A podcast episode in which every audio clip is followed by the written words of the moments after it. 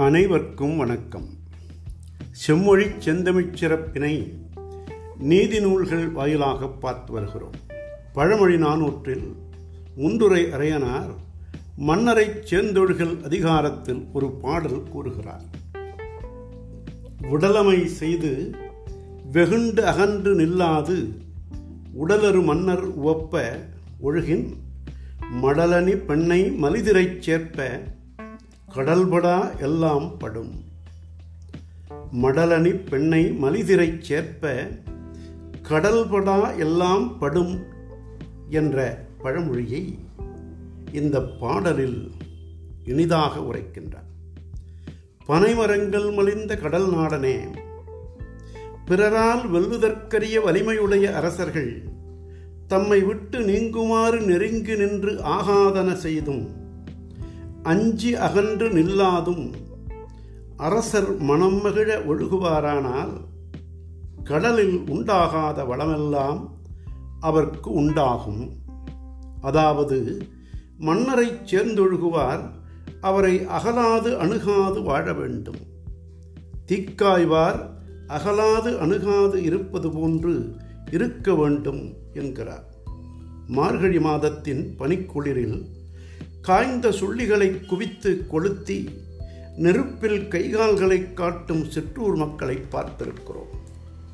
அதைத்தான் செய்யுள் வடிவில் புலவர்கள் தருகின்றனர். திருவள்ளுவர் மன்னரைச் சேர்ந்தொழுகல் அதிகாரத்தில் அமைச்சர் குருக்கள் படைத்தலைவர் தூதர் ஒற்றர் ஆகிய ஐம்பெரும் குழுவினர் அரசனிடத்து பழகும் முறையை விளக்குகிறார். அகலாது அணுகாது தீக்காய்வார் போல்க இகழ்வேந்தர் சேர்ந்தொழுகுவார் என்பது அந்த குரல்.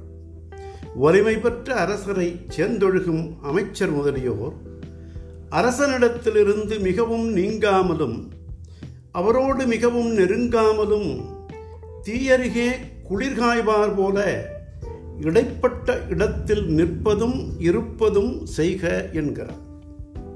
ஏனெனில் அமைச்சர் முதலியோர் மிகவும் நெருங்கினால் அரசன் தம்மை மதியாமை குற்றம் பற்றி தண்டித்து விடுவார். மிகவும் நீங்க இருந்தால் மந்திரச் சூழ்வினைக்கு பயன்படாதவர் என்ற நிலையில் நீக்கி தண்டனை அளிப்பான். ஆகவே அரசன் உவக்குமாறு நின்று ஒழுக வேண்டும். அப்போதுதான் அரசனால் மிகவும் மதிக்கப்பட்டு விழுமிய சிறந்த பொருட்பயனை பெறுவார்கள். அதனால்தான் கடல்படா எல்லாம் படும் என்ற பழமொழியால் ஆசிரியர் குறித்தார். மேலும் இக்கருத்தை வலியுறுத்தும் சிவக சிந்தாமணி பாடல்களை பார்க்கும் பொழுது அருளுமேல் அரசு ஆக்குமன் காயுமேல் வெருளச் சுட்டிடும் வேந்தனும் மாத்தெய்வம் மருவி மற்றவை வாழ்த்தினும் வையினும் அருவி ஆக்கல் அழித்தலம் காண்பவோ என்பது ஒரு சிவக சிந்தாமணி பாடல்.